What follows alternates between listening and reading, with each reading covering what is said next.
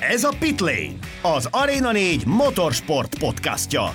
Baski Dáviddal, Demeter Gergelyel és Kerek Istvánnal.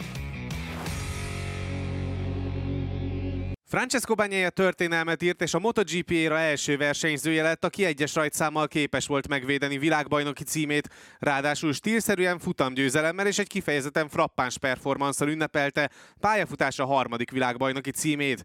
De az élet furcsasága, hogy mindössze 12 óráig szóltak a szalagcímek a friss világbajnokról, mert hétfőn jött a kriptodata körüli balhé, kedden pedig Mark Marquez első Ducati szereplése vitte el a sót.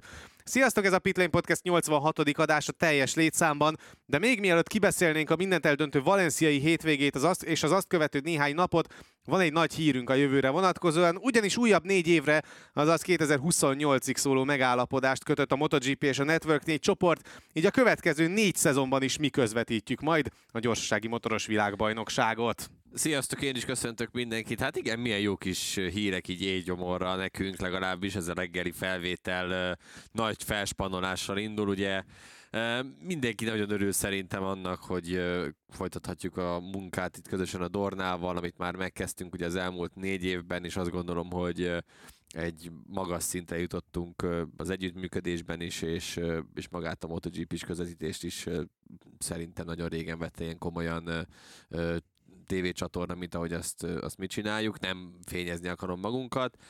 Minden évben ráadásul a következő négy évnek is lesz valamilyen pikantériája, fogalmazzunk így, ugye jövőre megnézhetjük Mark Márquez első Ducati szezonját, az utána következő évben, ha minden jól megy és minden úgy alakul, ahogy a tervek vannak, akkor az első magyar nagy díjat is mi tűzzük majd képernyőre, utána jön a technikai éra, a jelenlegi technikai éra utolsó éve, tehát akkor lesznek a csúcson ezek az, ezek az ezres prototípusok, és utána 2027-ben pedig jön a, az új éra első éve, tehát nem fogunk unatkozni az elkövetkezendő négy évben sem. Látva a naptárat szerintem már most izzadunk egy, egy-két helyen, hogy nem fogunk unatkozni tényleg egyáltalán. Úgyhogy nagyon örülünk, hogy mi közvetítetjük innentől kezdve is számotokra majd a MotoGP-t, és nyilván az összes betétszériát, mindent, amit el tudtok kézzelni továbbra is. Dokuszériákat is hozunk majd, hogyha lesznek, és próbálunk mindig annyi saját gyártású tartalmat is beletenni, amennyit csak tudunk majd.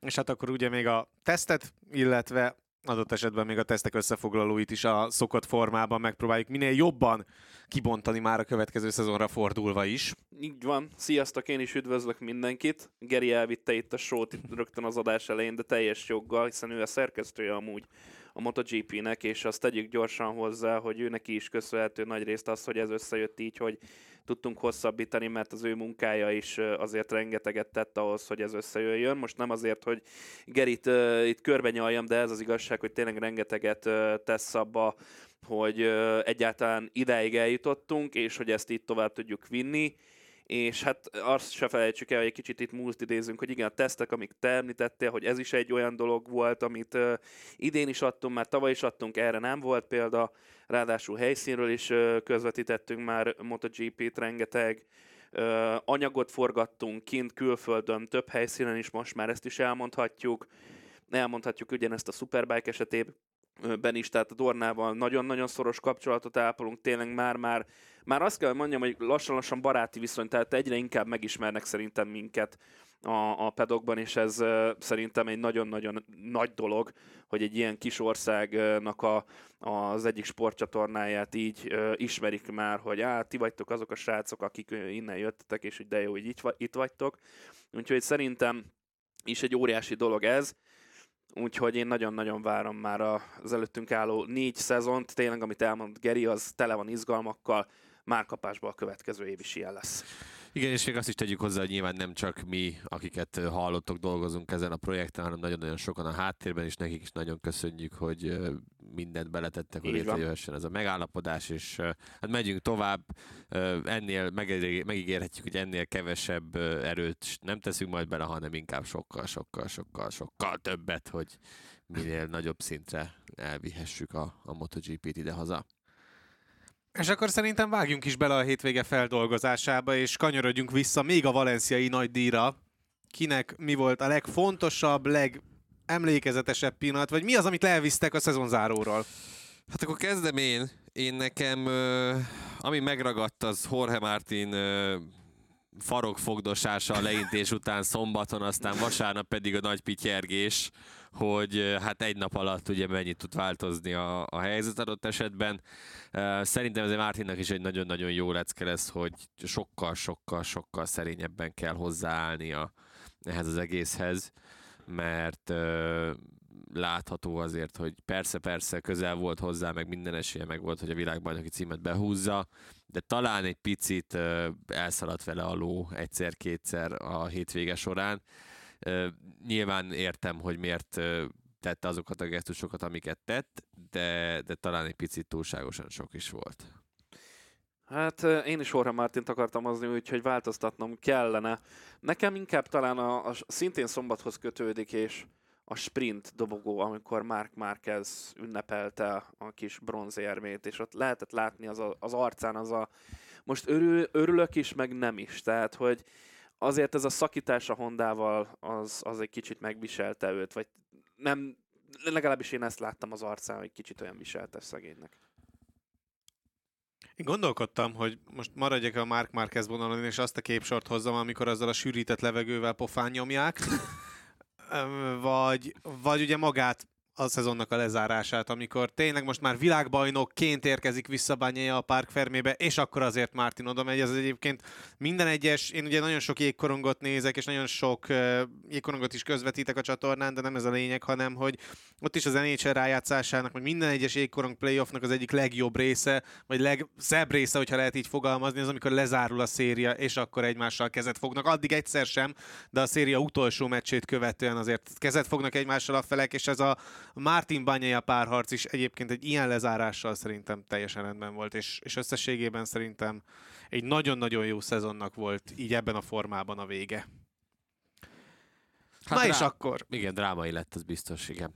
És akkor szerintem kezdjük is el a hétvégét a két világbajnoki aspiráns szemszögéből feldolgozni. Ugye már pénteken megkezdődött a pszichológiai hadviselés Martin és a gyári Ducati részéről egyaránt egyik, illetve másik irányba, hiszen már eleve úgy érkezett meg erre a hétvégére Jorge Martin, hogy csak akkor van esélye, hogyha van valami külső tényező, vagy valahogyan meg tudja állítani bányájának azt az elképesztő magabiztosságát, amit árasztott az előző verseny hétvégéken, és ezt pénteken megpróbálta, és valamelyest azért ezt sikerült is megoldania. Hát ö, sikerült, gyakorlatilag szerintem a péntek, hát a, a pénteki F, vagyis nem, ez már edzés, a pénteki edzés utolsó néhány perce volt az, amikor látszódott úgy Francesco bányáján, hogy talán egy picit sok számára az, ami, ami ott a pályán folyik éppen, és, és emiatt ott, talán egy picit el is bizonytalanhattunk, aztán amikor láthattuk nyilatkozni már a napot követően, és ugye elmondta, hogy hát igazából nem is számított rá, hogy meg lesz neki a Q2 automatice, mert hogy annyira lassú volt, és annyira nem találták a, a beállításokat, meg a tempót, hogy onnantól kezdve nem számított rá, hogy tényleg ott lehet a, a, a Q2-ben, alanyi jogon, ezért inkább nem erőltette, de már itt is ugye elkezdődött a szópárbaj, mert mondta Mártinnak, hogy talán egy kicsit a saját dolgával kéne törődnie, mert hogy messze nem a leggyorsabb a tempója, és inkább azzal kéne foglalkozni, hogy azon fejleszen. És ez amúgy utána meg is fordult, tehát saját magával tolt ki Martin lényegében, hogy a szombati napra fordultunk. Pekó végül az első sorban várhatta a, a startot, ő meg csak a második sor végéről. Úgyhogy egy kicsit hátrányból indult, de hát ennek a GP23-as Ducatinak tudjuk, hogy milyen jó alapból, még nem is a fejlesztett rajtmechanikája is, és, és elképesztően nagy rajtot tudott venni. Mondjuk erre számítottunk is Martin részéről, hogy majd előre fogja verekedni magát, aztán pedig végül is, a, amire vártunk igazából, vagy amire számítottunk, ebbe az jött. A kötelezőt hozta bányáján, nem vállalta túl magát, Martin pedig szintén azt hozta, amit elvártak tőle, és a kötelezőt, úgyhogy beúzta ezt a győzelmet. Igen, De... egyébként az egész hétvége olyan volt, hogy ilyen adok-kapok volt mindkét oldalon. Tehát egyik pillanatban még egyik versenyző volt helyzeti előnyben, péntek után azért nyilván úgy fordulhattunk rá a szombatra, hogy lehet, hogy Martin van egy picit fejebb, aztán jött az a szombat délelőtt bányájától, amire egyébként Ugye még rá is tett egy lapáttal az, hogy Jorge Martin első abroncsával probléma is volt, vagy, és mint kiderült nem is az abroncsával, hanem ugye magával a motornak a beállításával volt probléma, és ezért érezhette azt Martin, hogy, hogy nincsen rendesen kidolgozva az abroncs, és nincsen rendesen centírozva, úgyhogy Úgyhogy ott egyértelműen Bányája felé billent a mérleg nyelve, aztán jött a sprint, ahol egyébként minden úgy alakult, ahogyan egyébként mind a két fél szerette volna. És szerintem a, a szombati sprint volt az, ami után abszolút úgy gondolta mind a két fél, hogy elégedett lett. Mert Bányája ott volt a top 5-ben, tehát vasárnap neki elég volt egy ötödik hely, Martin pedig életben tartotta a reményeit úgy, hogy az a lehető legpozitívabb legyen a számára, tehát nem egy második helyjel, hanem, hanem tényleg egy első helyjel, és akkor onnantól kezdve pedig hát így lehetett ráfordulni a vasárnapra. És, és akkor még azt még gyorsan megjegyezhetjük, hogy Bányája ugye az időmérőn, mint ahogy tudjuk így az edzésből, ahogy mondta Geri, a Q1-ben kellett, hogy kezdje, tehát utána ment a Q2-ben. Ez nem tudom, hogy mennyi előnyt adott végül neki ahhoz, hogy megismerkedett a pályával még jobban, pont abban az idősában az adott körülményekhez mennyire tudott jobban alkalmazkodni, és ezért jött utána össze a Q2-ben az első sor, de a lényeg az, hogy, hogy amit kellett, ami muszáj volt, ami kötelező volt, azt megcsinálta. Bár nem volt egy egyszerű feladat, de azért, azért ö, okosan csinálta bányája, de megint azt láttuk tőle, amit már többször a szezon során, sőt az elmúlt egy-két évben, hogy a pént, inkább az elmúlt egy évben, hogy a péntekie, hogyha még rosszul is sikerül, akkor szombatra és onnan vasárnapra mennyit tud fejlődni, és tökéletesen megmutatta ezt az a, ez a valenciai hétvége, hogy mire is képes Pekó bányája, tényleg egy, egy gép a, a csávó, mert ha valami rosszul is sikerül, utána egy kicsit föl tudja szívni magát, de nem annyira, hogy ez átforduljon abba, hogy ebbe bukás lesz, és gyönyörűen abszolválta a feladatot, amit kellett, és tényleg a, a, a, annál többet nem vállalt, mint amire, am, amit, amire szüksége Igen, volt. Hát nem ingott meg a nagy nyomás alatt, ami nem, abszolút. azt mutatja előre, hogy azért uh, tényleg fejlődött ezen a téren, és ugye a legutolsó uh, nullázása az még uh, az indiai nagy díjon volt, azóta hát talpon maradt minden versenyen, és minden versenyt egész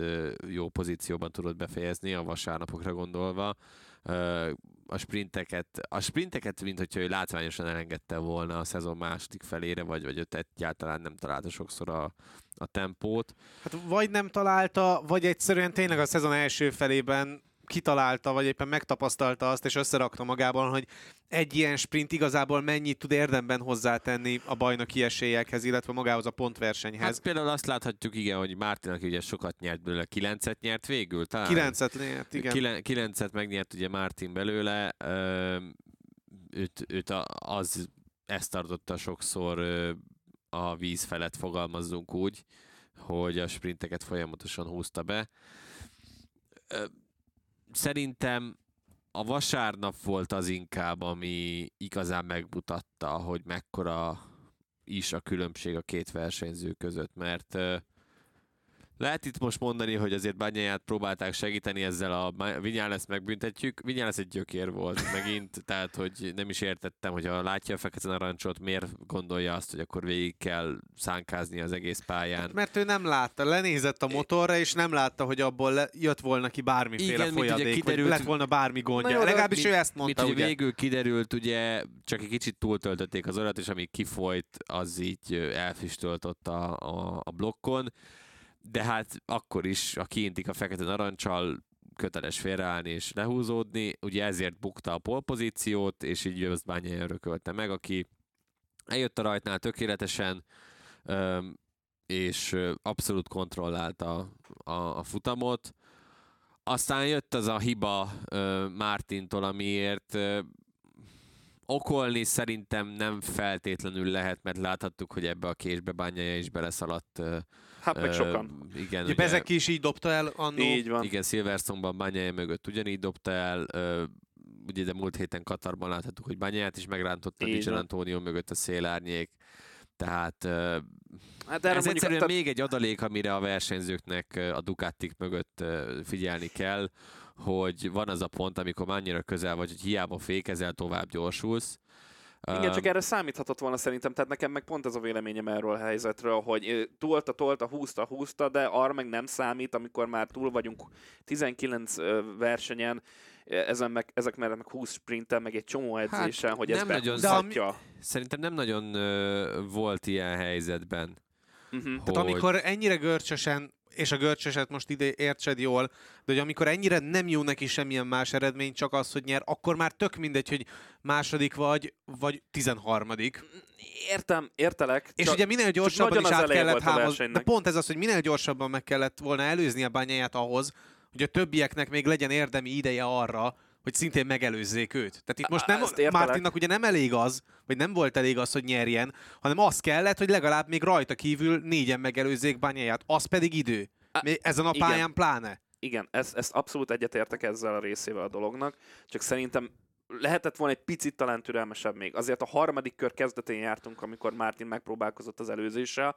Úgy, hogy a Igen, hatodik de- helyről rajtolt, kilőtt, mint a golyó a puskából, és nagyon jó rajtot vett, és ott volt a nyakán a harmadik kör elején. Egy-két kört kellett volna szerintem Igen, még de ezt a versenyzők is azért- sokszor elmondják, hogy ha beragadnak valaki mögé, és elég csak egy fél körrel többet menni a másik mögött, akkor onnantól kezdve úgy elszáll a guminyomás, Meg nem erről volt itt szó, hanem arról, hogy az utolsó kanyart ugye láthattuk, hogy Bányájá mennyire jól rakta össze abból a szempontból, hogy iszonyatosan lecsúszott az ívről, de ez azért volt szinte mindig, mert olyan rövidet tudott így fékezni, és bízott abban, hogy a kigyorsításon majd mindig elnyúlik. Ez a többi motor esetében így is volt, de Martinnal szemben ezt nem tudta úgy megcsinálni, és Martin ezért tudott ráesni, és szerintem ő maga sem tudta eldönteni az egészen az utolsó pillanatig, hogy akkor most megpróbálja bedobni belőle, vagy sem. Azért az is elég érdekes volt látni, hogy a lassításokból, hogy hát mennyire közel volt, tehát hogy majd, hogy nem, talán még össze is ért egy-két Minimálisan alkatrész. talán, igen. Igen, úgyhogy nagyon közel voltunk itt ahhoz, hogy egy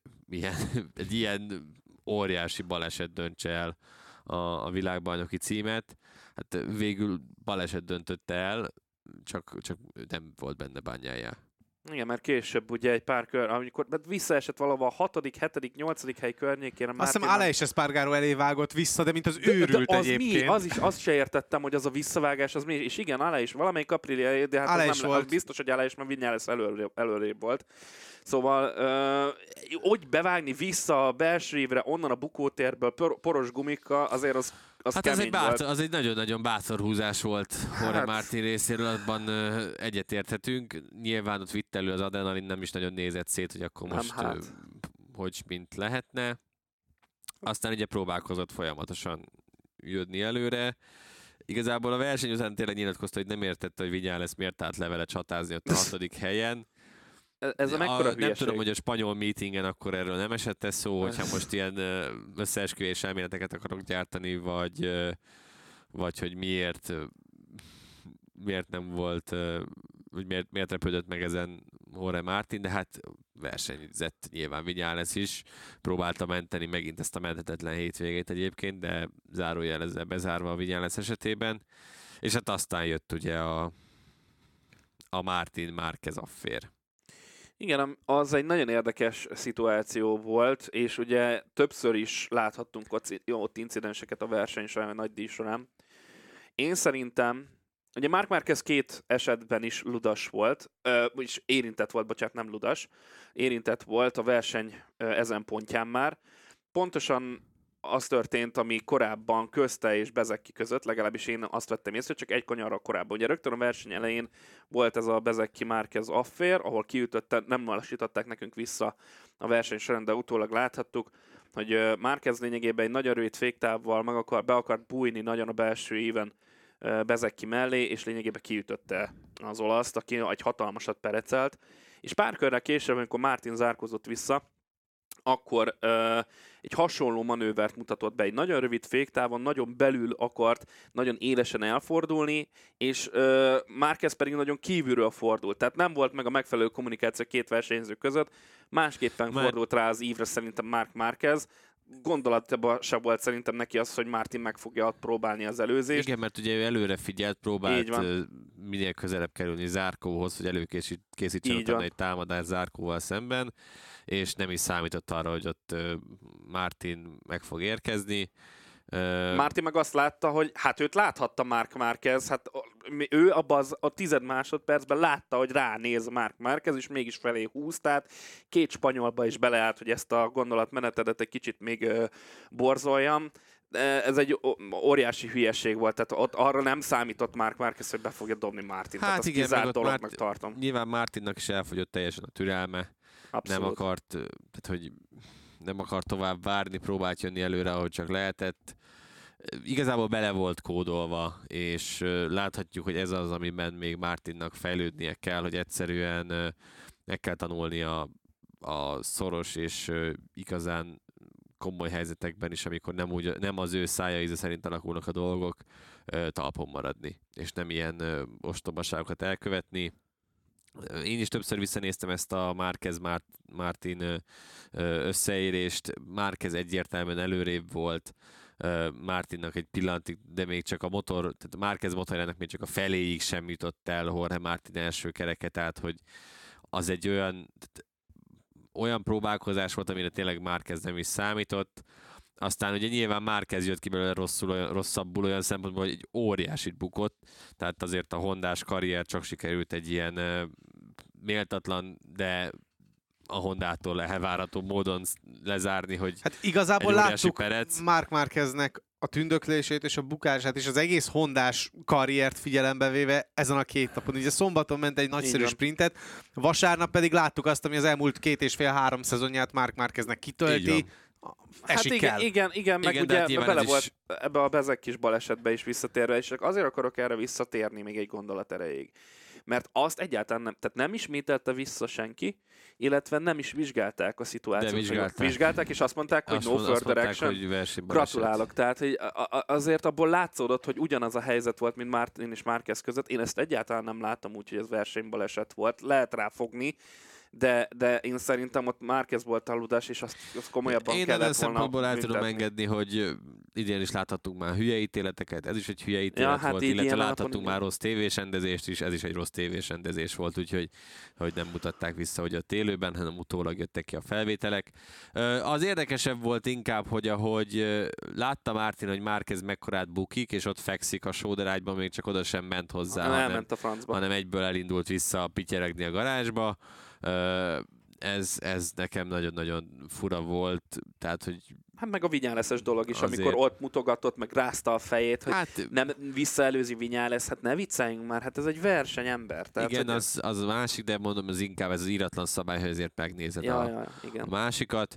Ö, egyébként, Jó, aztán persze tényleg rendezték, Martin is átment, tegnap a teszt előtt, Jó, de hogyha nagyobb sisakot lett is volna, cseréltek, tehát az világos, nem arról van szó, csak hogy ott... persze, világ, én, meg én is értem. A, értem a Mártin helyzetét is, hogy nyilván ott Mhm. ő, ő is érezte, hogy akkor itt a vége. Aztán jött ugye bent a garázsban a taps, meg a pityergés, meg stb. De az tényleg az Aztán nagyon... a Mark Márquez is azt mondta, hogy igazából azt tette a Martin, amit tennie kellett egy ilyen helyzetben. Mármint hát ugye a pályán. Jó, mert spanok idézőjelben, tehát tényleg ez a spanyol vonalat így lehet így ö, dédelgetni tovább, mert hogyha ez mondjuk egy Bezeki lett volna, egy Pekó lett volna, tehát fordított szituáció lett volna, akkor szerintem beleáll, mint az állat. Én ez, de ez egy, mondom, nem akarok nagyon összeesküvés elméleteket, de biztos vagyok benne, hogy nem hát ezt figyelj, volna, szerintem. ezekbe én nem mennék igazából bele. Hmm, Mártin utána egyébként szerintem az szimpatikus volt, hogy amikor beérkezett bányája, akkor oda ment már gratulálni neki, Az, igen. ö, elismerte ezt a vereséget. Nyilván, De ez lett a legnehezebb egyébként. és az is szimpatikus volt, hogy amikor megkérdezték tőle, hogy hol ment el ez a világbajnokság, akkor nem azt mondta, hogy ö, Katarban, meg a Michelin hibája, hanem, meg stb. stb., hanem ő azt emelte ki, ami tényleg ö, komoly ö, ütés volt az ő világbajnoki címéért folytatott harcban, ugye az, az indonéz nullázást, illetve azt az ausztrál érthetetlen hülye gumi választást, amit szerintem utólag nem, hogy ő, de senki sem ért, hogy ezt mi a francnak kellett úgy összehozni. Tehát, hogy azért ott, ott egy ilyen, hát ha ugye ötödikén futott be végül Ausztráliában, ott is maradtak pontok, és hát azért Indonéziában is egy ilyen jó 25 maradt az asztalon, úgyhogy ez ilyen, de hogyha megnézzük, és picit akkor most már rátérhetünk bányájára, ha igazán őszinték akarunk lenni, akkor ez a világbajnokság, ez csak azért ment el itt Valenciáig, mert főleg az év elején azért Banyaya mocskos sok pontot dobott el. dobott el. Ugye Argentínában második helyről esett, Amerikában az élről, tehát az már 45 pont, illetve itt a szezon második fele, ahogy elkezdődött ugye Barcelonában, az a barcelonai bukás, ami után hát Japán, így utólag elmondták, hogy Japánig nem volt messze százszázalékos, tehát hogy nagyon-nagyon sokat ott hagyott az asztalon azért bányája, ha így azért az, utána számolgatunk, azért ez egy majdnem egy ilyen hát 70-80 pont kb, ami, ami azért elég sok. Nem elvéve Mártin érdemeit egyáltalán, sőt, nagyon nagyot ment, de azért láthattuk, hogy amikor igazán számított, és amikor össze kellett szednie ö, magát, és amikor nagyon fontos volt, akkor bányája ö, verhetetlen volt. Tehát, hogy amikor nem bukott a, a nagy díjon, akkor csak dobogón hozta be. Tehát a nagy díjak ennyire összeálltak számára. És ezért mondtam azt, hogy a sprintek tartották ö, versenyben Mártint, mert nyilván a sprinteken Bányáján sokszor, ahogy már erről beszéltünk, nem hozott olyan eredményeket, főleg itt a szezon második felében tényleg rágyultak a vasárnapokra, de ettől függetlenül is amit Dávid is kiemelt, hogy látszódott rajta, hogy nem törte össze a hétvégén a nyomást, nagyon jól tudta kezelni, folyamatosan pedig támadgatták, és őt ez egyáltalán nem érdekelte. Tényleg én azt gondolom, hogy eljutottunk arra a szintre, amit, amit ugye például Lorenzo is mondott, de Ben Spies is kiemelt, hogy Lorenzo egyenesen ugye Ellen Prosthoz hasonlította Francesco Bányát, hogy ő is ilyen professzoros jellegű, amit szerintem tök igaz. Tökéletes. Tehát, hogy teljesen, teljesen igaz. És, és ugye Ben Spies is azt, azt mondta, hogy azért bányája a következő években uralkodója lehet ennek a kategóriának, aztán majd a tesztek után ezt kicsit lehet átértékeljük, de hogy tényleg ahova eljutott Francesco bányája az évek során, az egyszerűen hihetetlen. Ugye pont a Twitteren keringett egy ilyen poszt, hogy 2010 hányban volt az, amikor ugye Romano Fenatinak volt a csapattársa Francesco Bányája még a, a, a Moto3 a 2014-ben. Ugye a Moto3-ban még Romano Fenatinak volt a csapattársa, és annyira rosszul ment ugye hogy Rossziék egy év után elengedték a kezét, és átkerült ugye a Mahindrára Francesco Bányája, és hát láthatjuk, hogy 2014-től 2023 végéig hova jutott el uh, és akkor ugye jobban is végzett Fenáti abban az évben, nála sokkal erősebben, ott volt a, a top 4-ben a világbajnoki címért folytatott harcban a Moto3-ban Fenáti, Bányája pedig ugye sehol sem volt, és hát láthatjuk, hogy kilenc évvel később Bányája már kétszeres MotoGP-s világbajnok, Fenati pedig hát méltatlanul távozik, mert hogy már kiöregedett, és nem indulhat el a Moto3-ban, Moto2-ben pedig senki sem akarja alkalmazni, tehát sokszor nem elég az, hogy valaki egy nyers tehetség, szükség van arra is, hogy azért fejben is ott legyen. Meg ennek a tehetségnek a gondozására is, és arra, hogy, hogy felépítsed magad, mint versenyző, és ne csak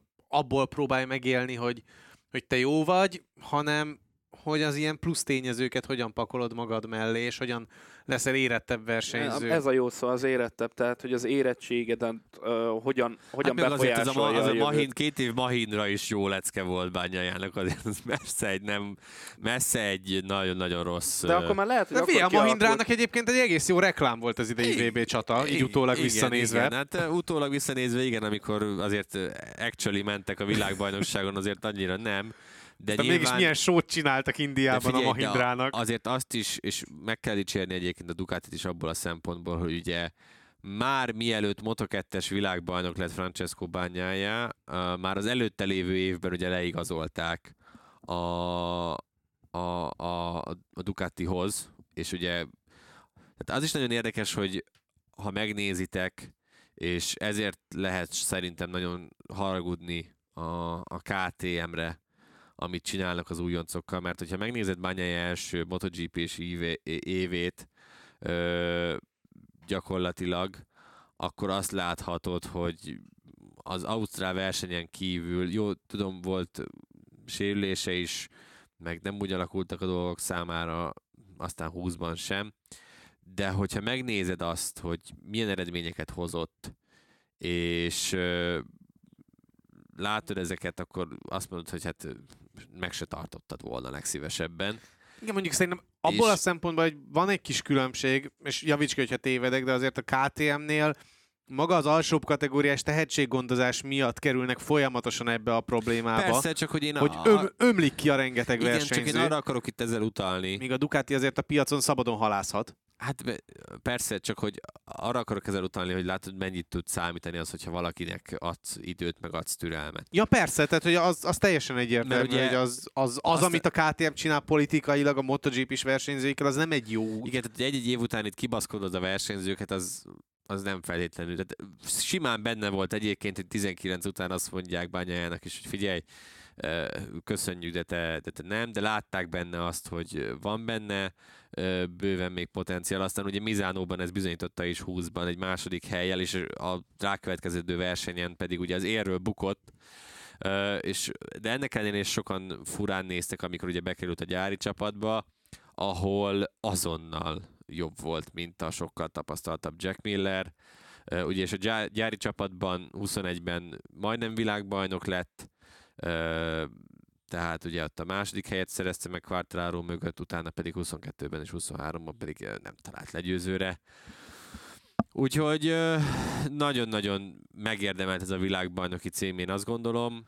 És egyébként pont emiatt a hozzáállás, karakter, illetve versenyző intelligencia miatt fordulhat elő az, hogy persze egy-egy hétvégén meg lehet verni bányáját, de egy ilyen rettenetesen hosszú szezon távlatában egyszerűen ki fognak jönni ezek a különbségek, amik Banyaja és a mezőny kihívói között vannak. Igen, először azt hiszed, amikor, tehát most ez az idei év is, mint a tavalyi év, olyan gyengén indult, hogy gyengén, hát ugye... Hát mondjuk ez nem volt egy gyenge év de, de kezdet. A, de jó, Saját okay, magának por... nehezítette meg úgy. Inkább így, így fogalmazunk. Én, mert Portugáliában mindent behúzott, ez tény. De utána Argentinában az, hogy eldobta a második helyről a motort, utána Amerikában jött az a túl tökéletes motor, amiről beszéltetek a teszt a közvetítése alatt is, és hogy ez probléma volt, és akkor hülyéztem őt, hogy milyen mondat ez, és megértem, amit ti mondtatok akkor a közvetítés során, hogy, hogy miért, miért van igaza, és hogy miért egy jó ö, mondat volt ez a részéről, hogy miért, miért volt benne igazságtartalom abban, amit mondott, hogy túl tökéletes motor, és ez hiba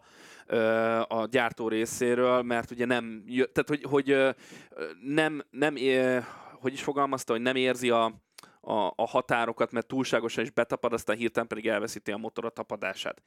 Tehát ezt én megértem, és ezért indult egy kicsit gyengébben, akkor ott volt Franciaországban az a Vinyales féle affér, oké, az sem arról ő tehetett. Na, onnantól kezdve formán, még az a katalán hiba, ami szintén nem tudjuk, hogy az miből fakad, de egyéni hiba volt, vagy gyártói hiba, mert más nem volt érintett abban, az, az megint megpecsétett, tehát ez egy másik történetrész.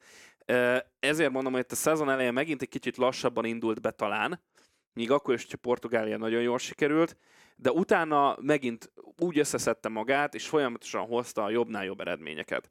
De kellett némi fejmosás is, meg szerintem az is kellett, hogy ott van a nyakán Martin. Mert amikor elkezdett Martinnak jól menni a szekere, ugye Zaxering környékén, főleg Zaxeringben, akkor, akkor már érezte, hogy azért Persze. Hát, de a Saxening után pont beszakadt azért Márti, ha megnézed az eredményeket, tehát hogy ott ilyen... Top... Igen, ott azt a hétvégét azt nagyon elkapta, és az utána egy extra hajrá volt. Helyek, ja, utána, helyek, igen, utána helyek. volt egy gyengébb része, de előtte is azért, még Zaxening előtt is azért mutogatta magát Mártin, tehát hogy érezte szerintem azért Pekko ezt a nyomást, amit Mártin ad, és uh, utána ez fel is tüzelte talán egy picit őt, mert tényleg rendre jöttek a jobb eredmények. Ugye Nagy-Britanniában volt az a gyenge sprint, amikor nem szerzett pontot, miközben azelőtt folyamatosan Argentina kivételével dobogón állt, hanem mindent megnyert uh, a sprintekből. Tehát elkészen elképesztő volt, de az a katalán sérülés az tényleg befolyásolta utána azt, hogy hogyan álljon hozzá a verseny hétvégéhez.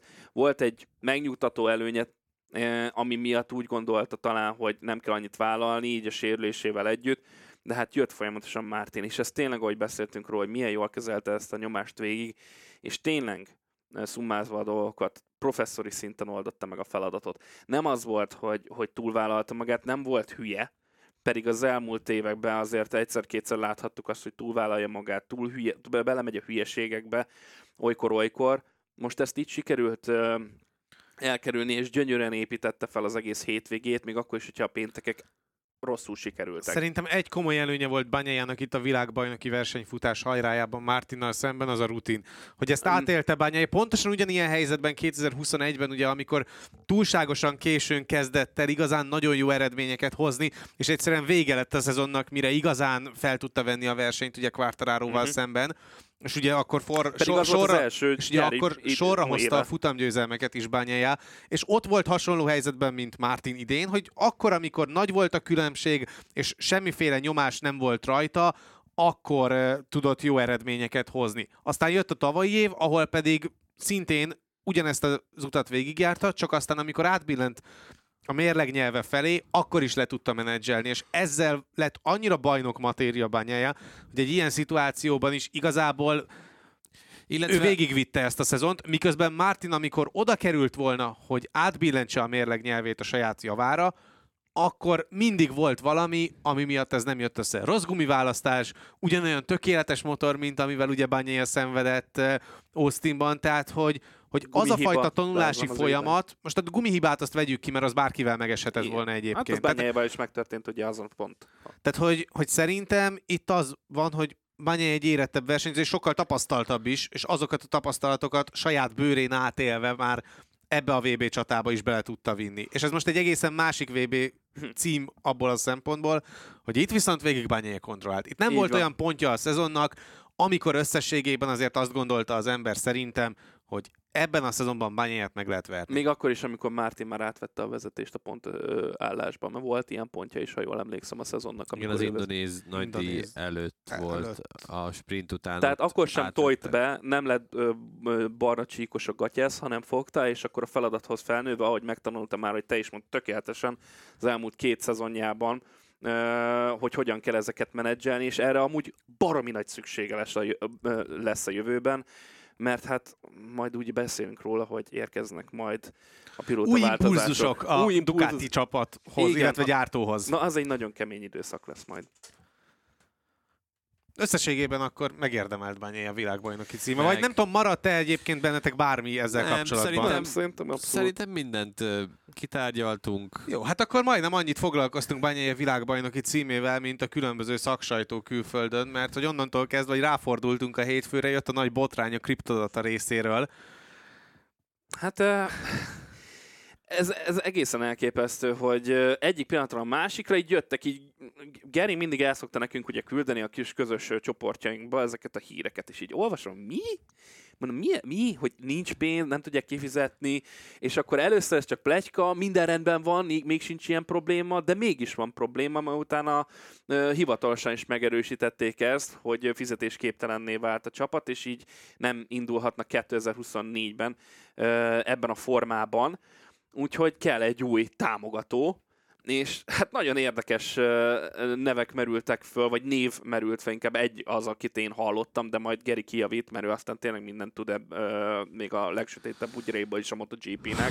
Hát kezdjük akkor a, a, a legelején. Ugye a Cryptodata az úgy került be a MotoGP-s pedokba, hogy az osztrák nagydíjnak az elmúlt kettőnek névadó szponzora lett és ezáltal került be egyáltalán ugye így a, így a pedokon belőle, és mikor az RNF-nek pénzre volt szüksége, ugye Razalinak, hogy valamilyen szponzor érkezzen, akkor úgy döntöttek, hogy a kriptodatát vonják be, és a kriptodata megszerezte az apríli, tehát a, az RNF csapatnak a 60%-a az a kriptodatái jelen, jelen pillanatban, és 40% volt Razlan Razalié.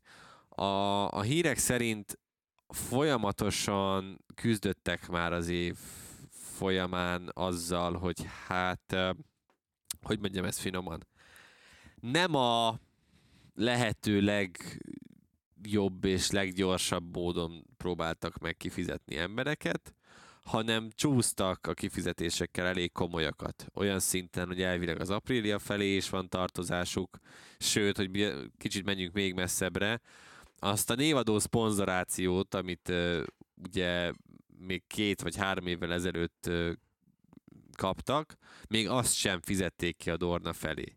És itt uh, súlyos millió eurókról beszélgetünk egyébként. Úgyhogy uh, elég, uh, elég érdekes az, hogy hogy egyáltalán, én eleve ezeket, én, én tudom, hogy most nagyon sokan engem nem fognak szeretni, de ezt a kriptós hülyeséget amúgy én úgy, ahogy van, nem feltétlenül értem. Szerintem egy ilyen felfújt lufi az egész. Meg totál, be is bukott lényegében. Totál az... értelmetlen, tehát ezt a, a kriptót én nem tudom, nem tudom hova tenni.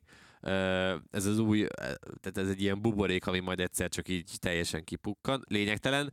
Szóval a lényeg az, hogy a kriptodata úgy döntött, hogy vagyis hát most ezt nem tudjuk, hogy most akkor Razali mondta azt, hogy ő elmegy, vagy hogy a kriptodatások, de a lényeg, ami lényeg, hogy a hétvége előtt már eljött, kezdtek jönni ezek a pegykák, hogy Razali távozhat a csapatvezetői pozícióból, mert hogy a kriptodatának eladja inkább a tulajdonrészét, és akkor kiszáll az egészből. Um, és jöttek azok a hírek is, hogy viszont a Dornának nagyon nem tetszik az, hogy a kriptodata hát, körbetartozásokkal van, és, és nem fizeti ki a pénzeket. Majd szombaton ugye tartottak egy nagyon érdekes sajtótájékoztatót az RNF kriptodatások, hogy hát mindenkit megnyugtatnak, itt nincsenek semmi problémák, minden oké, okay, jön Igen, az új... a Razali is ugye két-három héttel előtte már tudta, hogy úgy. igen, tudta, hogy akkor ő elmegy. Jön az Antold, úgyhogy igen, lesz új szponzi. Jön, jön, még valami, még valami, ja, hát ugye román cégről van szó, tehát jön még valami, még román szponzor, és akkor minden nagyon happy, meg minden nagyon jó lesz. És hogy Isti is mondta, ugye vasárnap lement szépen a futam, meg minden, és akkor hétfőn a Dorna bemutatta a középső ujjat ö, elég komolyan, hogy akkor gyerekek itt a vége. Innen De itt kezdődött az igazán jó elvesszük, rész. Igen, elvesszük a rajthelyeteket, mind a kettőt, és más Aprilia csapatot keresünk majd helyettetek. Majd ugye jött a, a közlemény ettől a fiatal embertől, ez a, mindjárt mondom, hogy hívják, valami Toma, Ovidi, Ovidi, Ovidu? Ovidu Toma. Ovidu Toma, ugye ő a kriptodatának a feje, hogy hát ez az egész egy kabaré, és hogy a Dornának az anyukáját elég erősen, és mindentől kezdve ő majd jól kiteregeti a szennyest, és elmondja, hogy milyen piszkos módon, meg hogyan üzletel egyébként a Dorna, stb. stb. és konkrétan azzal fenyegette meg őket, hogy bepereli egyébként a, a, a Dornát. Ami már csak azért is érdekes, mert nyilván titoktartás kötelezett, titoktartási kötelezettség terheli ezt a barmot, tehát, hogy nem delegethet ki ősz semmilyen szennyes anélkül, hogy a Dorna utána tönkre nem tenné meg az egész hát MotoGP-t. meg gondolj bele, a Moto3-as meg Moto2-es csapatokkal olyan szerződéseket köt a Dorna, hogy nem tudom hány éves titoktartási Persze, szerződés tehát, van. Na most a MotoGP-ben szerinted van-e értelme bárkinek izmozni a Dornával? Van, és ugye még, ami fontos volt, hogy ez a Toma fiú ö, azt mondta, hogy őt, őket megpróbálták rávenni arra, hogy olcsó pénzért adják el a, a csapatot, ugye a Trackhouse-nak, az amerikai NASCAR csapatnak, akik úgy szeretnének beszállni, és nyilván a Dornának is érdeke lenne, hogy minél hamarabb egy ilyen amerikai nyitást megtegyen. Ezzel egyébként tökéletesen ö, ö, Egyet értesz? Egyet értek alapvetően, mert szerintem ez egy jó irány, erről majd egy picit később. Szóval, hogy megpróbálták rávenni, hogy akkor adják el a csapatot, na már most ez a gyökér nem ment ebbe bele, hanem inkább megsértődött. Most pedig az van, ugye, hogy így a csapata még annyit se ér, sőt gyakorlatilag semmit, mert hát hogy nincsenek. csapata. Igen, van csapata, csak hogy az a csapat, az ki van tiltva az egész pedokból. Tehát most, hogyha ajánlottak neki mondjuk, teszem azt uh, uh, x millió eurót, akkor most a csapat ér most az x-nek a harmadát, negyedét fogja megkapni, és a hírek szerint egyébként pont a Speedweek hozott most egy cikket, még a, most nézem, hogy egyébként tegnap este jött ki, hogy hát Toma fiú éppen Madridban tartózkodik, és próbál békét kötni a Dornával? a Dornával, igen, Carmelo Espelétával ö, egyeztetnek. Tehát gondolom rájött ez a marha, hogy ha szeretne pluszban kiszállni, vagy nem is pluszban, hanem nullában, nullával kiszállni, akkor jobban jár, ha egyeztet a Dornával, mert nyilván a Dorna innentől kezdve, meg a Trackhouse is, hogyha tényleg nincsenek, már pedig nincsenek, ugye jelen szerint nincsen helye az LNF csapatnak a rajtrácson, akkor innentől kezdve még kevesebb pénzzel lehet ö, túladni rajta, úgyhogy gondolom most próbálja menteni a menthetetlent ez a nagyszerű román fiatalember, úgyhogy ö, hát ö, érdekes. Tehát pont azon röhögtem, hogy ugye végre kiderült, ugye hétfő délutánra már azt tudtuk, hogy akkor hogyan néz ki a rajtrács, majd ugye azt viszont kiderült, hogy a csapatokat nem. Tehát, hogy így mindig volt valami, és ugye továbbra is kétséges, de hogy nagy valószínűséggel a, a Trackhouse lesz a befutó, akik egyébként, akik nem néznek uh, NASCAR-t, hogy nem tudják a, a Trackhouse-t, ugye nekik két olyan projektjük van, ami igazán említésre méltó, vagy két olyan viral videó talán, egy, egy viral videó van, meg ugye egy projekt, ami nagyon fontos. Az egyik ugye, amikor, aki nem tudná, de biztos láttátok, aki kicsit is benne van a motorsportban, ugye Ross Chastainnek volt ez a falazása, amikor ugye egy Martinsville-ben, amikor egy kanyar alatt előzött ötöt. Na, Ross Chastain... Az a Dinny és Faszi? igen, Igen. a Dinny és Faszi, a, na ő a Trackhouse-nak az egyik versenyzője például, de ugye a Trackhouse a NASCAR-on belül már például elindította Raikkonent is, ö, Dácika nagy kedvencét, ugye Shane Van Gisbergent is bedobták Chicagóban, aki rögtön meg is nyerte a futamot. Ha rosszul mondom, Dák ezt majd javíts ki. Ö, illetve ugye a Trackhouse az a projekt is, ugye Le Mansban elindítottak egy NASCAR autót, Így. és az is a Trackhouse-hoz köthető. Tehát, hogy azért láthatjuk, hogy ha valakik, akkor ők tudják, hogy hogyan ö, hogyan kell egy projektet a helyén kezelni és felvirágoztatni, és mindenkihez eljuttatni. Ö, Kvázi, fogalmazunk így csúnya magyarossággal, virálissá tenni, vagy nagyon népszerűvé tenni, hogyha kicsit, Tök jól mondod, kicsit igen. szebben akarok fogalmazni. Ami még fontos, és akkor mindjárt Dácika a Trackhouse-ról kicsit beszél részletesebben, hogy a Trackhouse egyébként komoly pénzeket szeretne belepakolni a hírek szerint a MotoGP-s projektbe.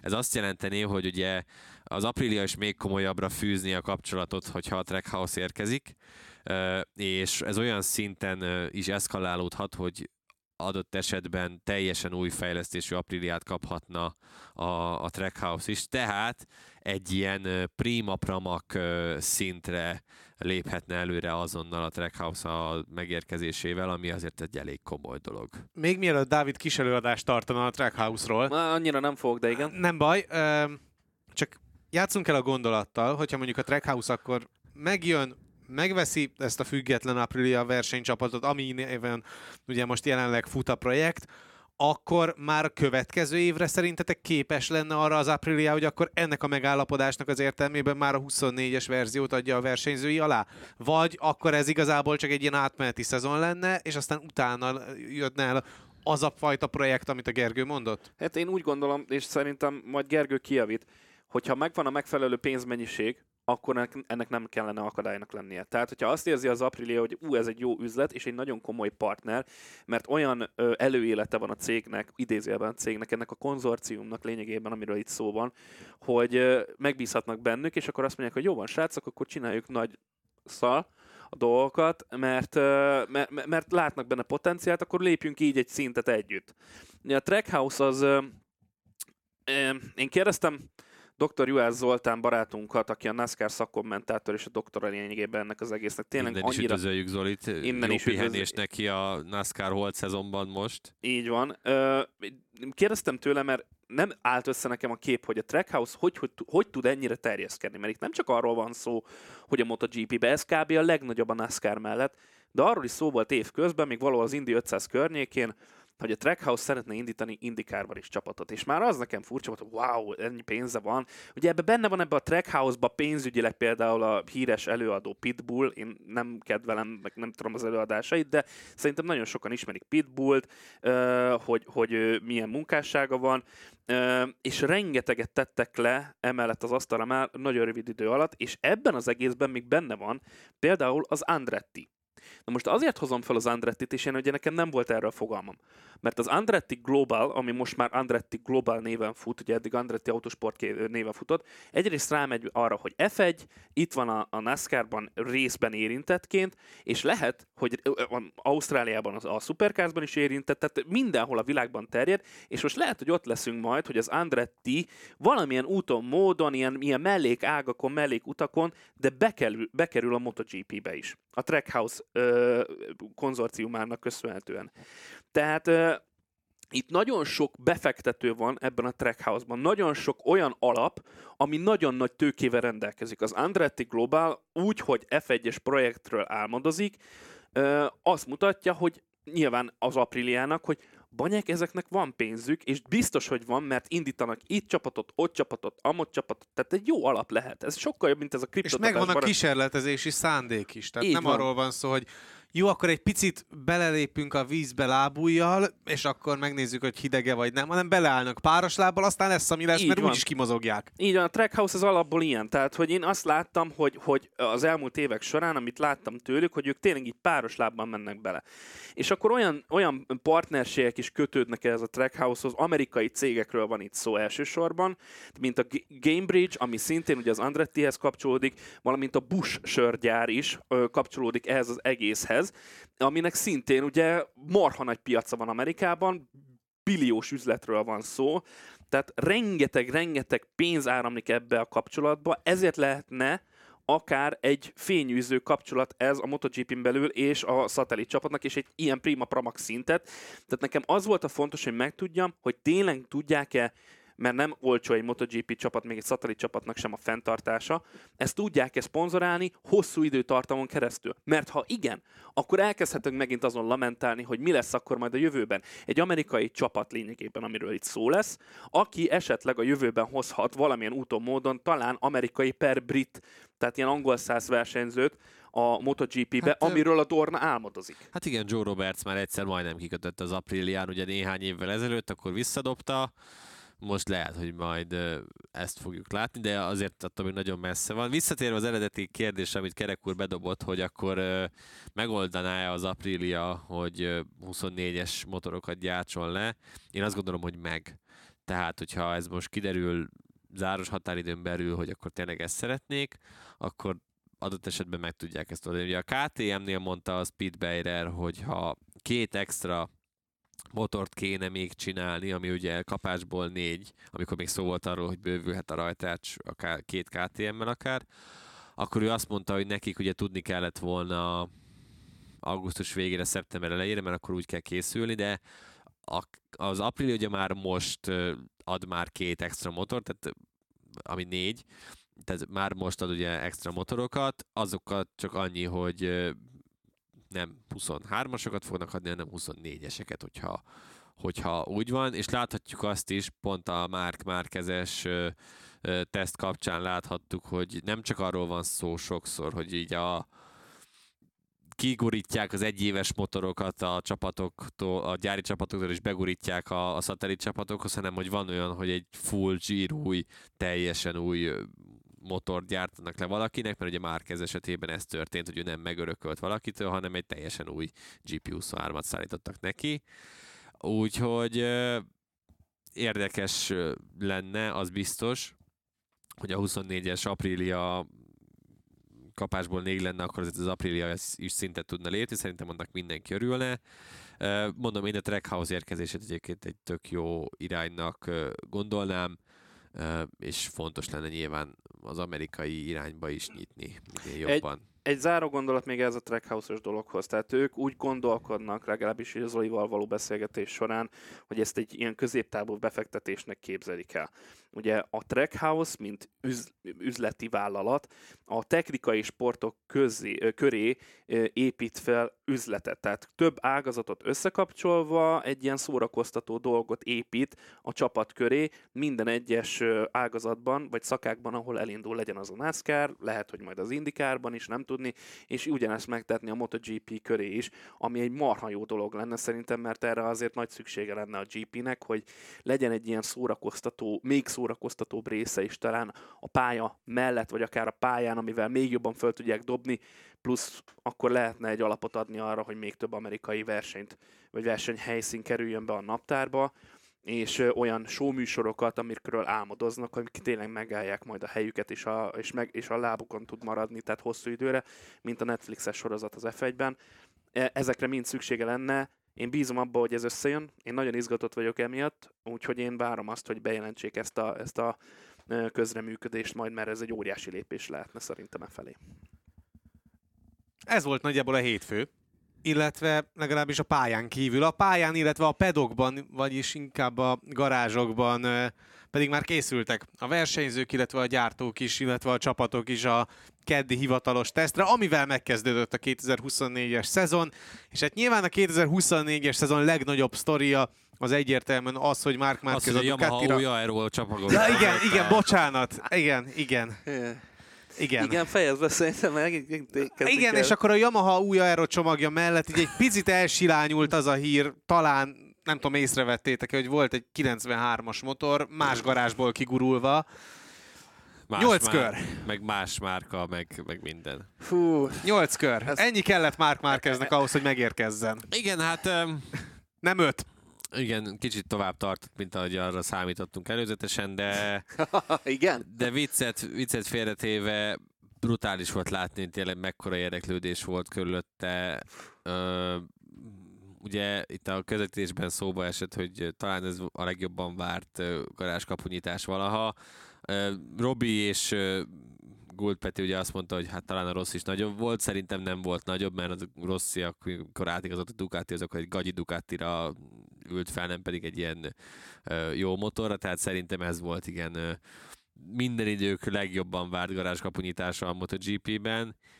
Hihetetlen volt látni azt, hogy mekkora érdeklődés volt, és hogy a legviccesebb, meg a legjobb pontja ennek a ennek a tesztnek szerintem az volt, amikor ugye az első kigurulás után visszajött Mark Márquez, levette a sisakot, hátrafordult, majd így szemöldököt felemelve, elröhögve magát, így jelezte Fenki Kácsinek, hogy hát ez rendben lesz. Ja, mondjuk a Grezini napvégi sajtóközleménye is extra volt. Igen, az is a, a kis cica, hogy akkor írjatok ide, amit akartok, lényegtelen.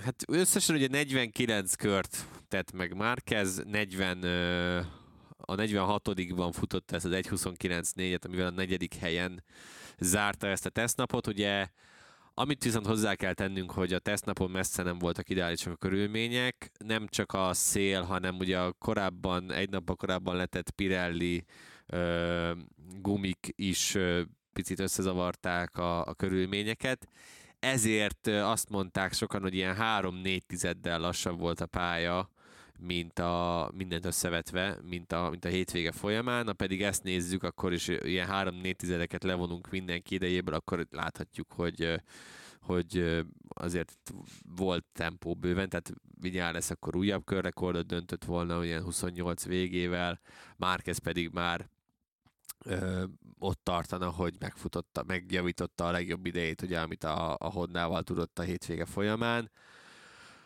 Hát brutál, hát mit lehet erre mondani tényleg? Maga már az a festés, meg ahogy végre elindult kifelé, mindenki várta, aztán ugye kicsit lassabban kezdett, aztán jöttek a piros szektorok, narancs szektorok folyamatosan, és így fogtuk a fejünket, vagyis hát idézőjelben fogtuk a fejünket, inkább örültünk, hogy hát visszatért a csávó, és nagyon kemény.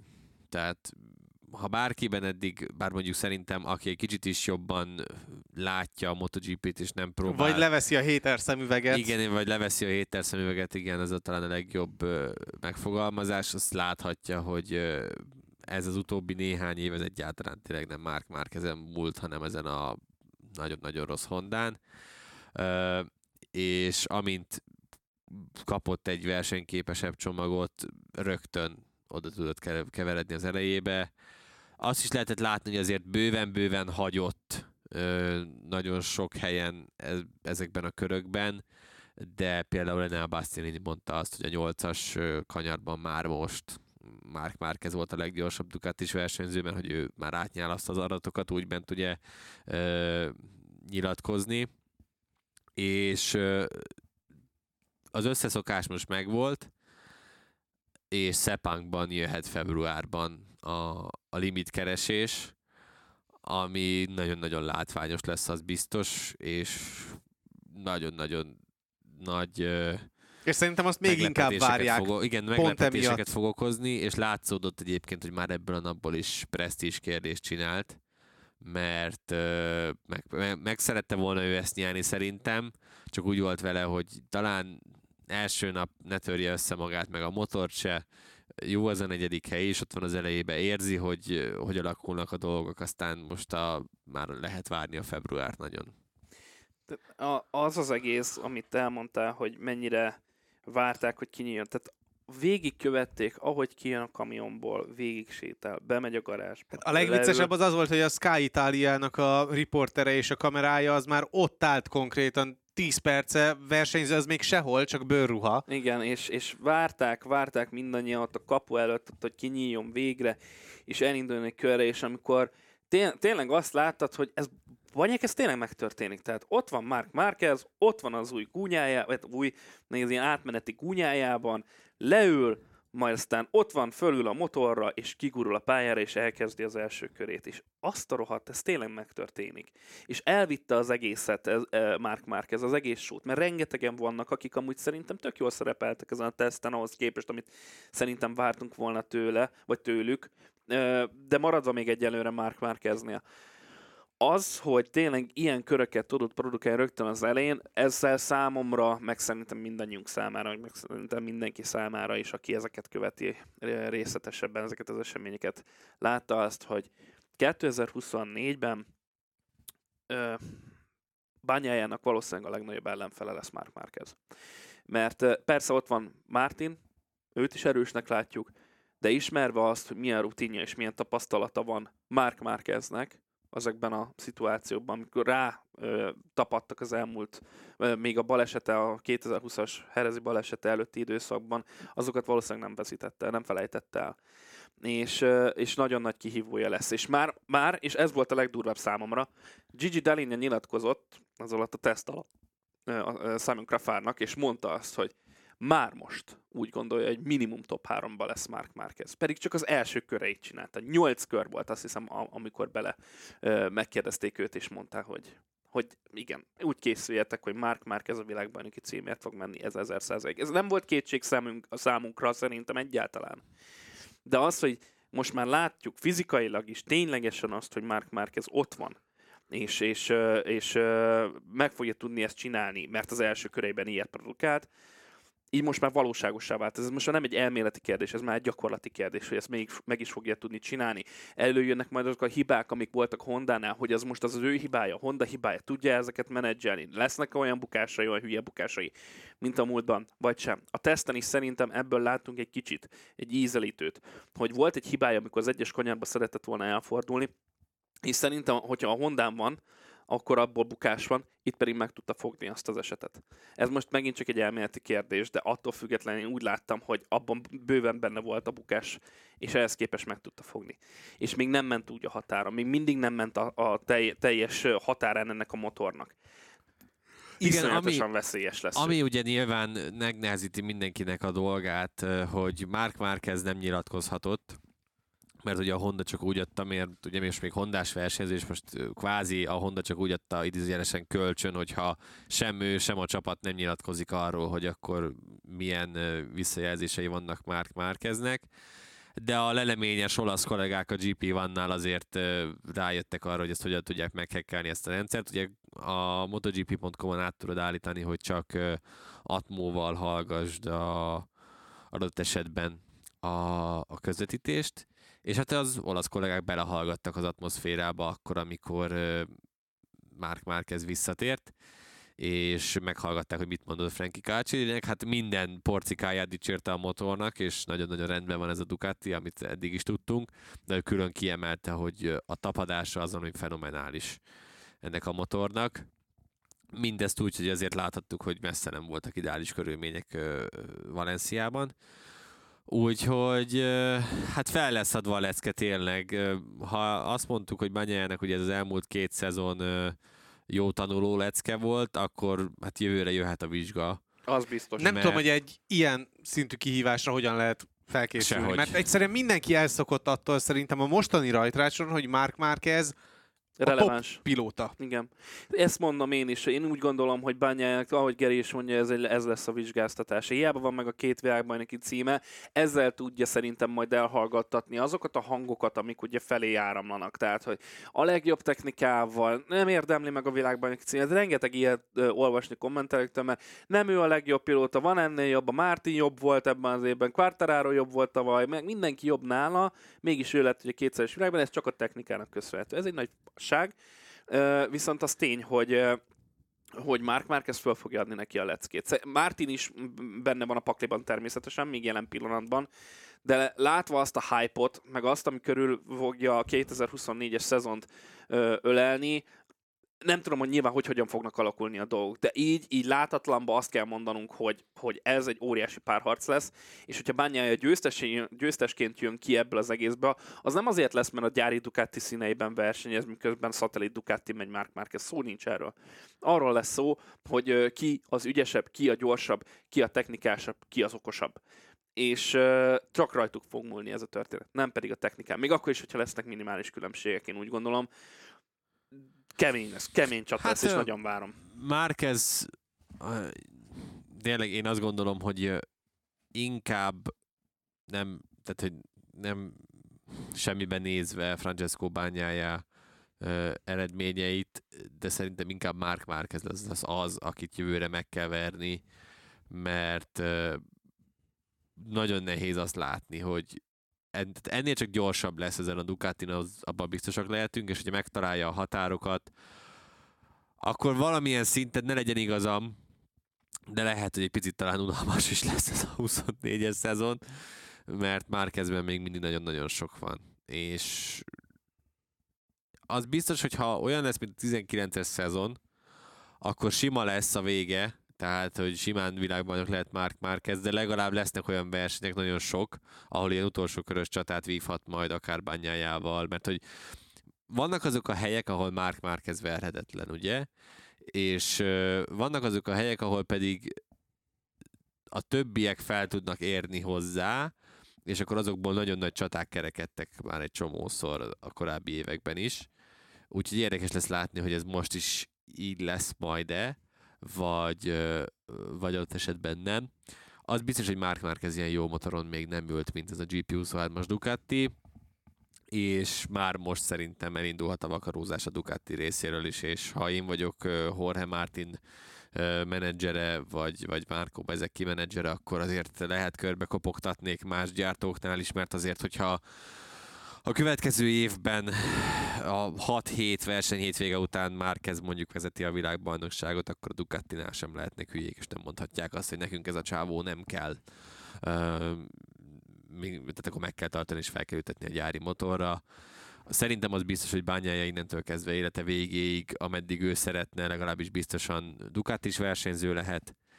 Biztos, hogy szerintem az off-szezonban fognak vele hosszabbítani még két évet. Hülyék lennének, ha nem tennék meg és, és hát a legjobban pedig most Mark Márquez jelentkezett be arra a második helyre ott mellette. Igen, Úgy, ugye hogy... nagyon sokan tehát ugye most volt egy nagyon durva pilóta ö, csere. Júj, ebbe szerintem nem biztos, hogy bele nem, kéne mennünk, nem, mert ez egy pluszadás lenne. Nem, nem, nem akarok belemenni.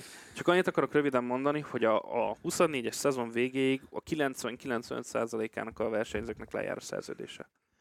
Tehát nagyon sok változás le. Idén is nagyon sok. Idén Talán től... három versenyző van, akinek van szerződése 25-re. Meg 26-ra van a Bindernek. Ugye Binder, Zárkó és Márini. Igen, ők hárman. Mindenki más pedig uh, szabad ügynök lesz, hogyha nem igazolják le őket így más uh, sport uh, szakzsarkonokat behozva. Szóval Egy nagyon érdekes uh, silly season lesz, ami szerintem megint nem lesz egy silly season, hanem már kb. tavasztól nyáron át őszig és télen is még zajlani fog, de minimum tavasz, nyár és ősszel le fognak ezek uh, záródni. Nagyon kíváncsi leszek arra is, hogy az hogyan fog alakulni ezek a, ezek a változtatások, mert ugye nyilván azon is, attól is függ, hogy mely csapatok fognak majd elő, erőre kapni uh, hiszen a szabályokban is volt némi változtatás most. Tudom, hogy Gergőt nagyon érdekli a Yamaha új aerocsomagja, és gyakorlatilag arra várt, hogy beszéljünk róla. Beszéljünk róla, vagy... Hát figyelj, gyorsan egyébként átszaladhatunk a dolgokon, mert egyébként a Ducati esetében ugye láthattuk, hogy ezért már a GP24-est nyúzta mind Bastianini, mind mint Banyája, Martin pedig csak 24-es blokkot kapott, illetve ugye Frank, Franco Morbidelli is a 24-es motort kezdte el használni azonnal, de hát neki nyilván még releváns véleménye nagyon nincsen. Ugye ő azt emelte ki, hogy hát a kigyorsítások nagyon jók, hát igen, nyilván egy a után minden jó. Hm. De ugye a 24-es Ducatira visszatérve csak gyorsan, hogy Banyája azt mondta, hogy hát a blokk az fantasztikus, már most jobban érzi vele magát a legtöbb területen, és maga a motor is óriási, úgyhogy hát is hozzátette, hogy hát még, még több erő van ebben a Ducatiban, amit szerintem senki nem akart hallani igazából. Úgyhogy... Jó, csak azt az aszfaltra rá tudja elvinni a Ducati. Hát megsikerül, ez nem kérdés. Megold, megoldották Tavaly is, is megoldották, meg és ugyanez volt. Ugye Martinnak az előző nyilatkozata még a tavalyi valenciai tesztről pontosan ugyanez volt. Igen. És aztán egész jól sikerült összerakni a GP23-ast. Úgyhogy Igen, szerintem ettől nem kell tartani a 24-es esetében Úgyhogy a Ducatinál nincsenek gondok, akik pedig a GP22-esről váltottak 23-asra, azok pedig mind le voltak gyűgözve, hogy újabb szintet lépett a motor ahogy azt arra számítani lehetett, úgyhogy hát elégedetten zárhatták a Ducatisok a napot. KTM. Ott sok újdonság volt, csak a felét nem lehetett látni a különleges Festésük borítás miatt. Borítás igen. Miatt. Hát ugye ott hoztak mindent, amit csak tudtak. Hoztak új blokkot, hoztak új aerocsomagokat.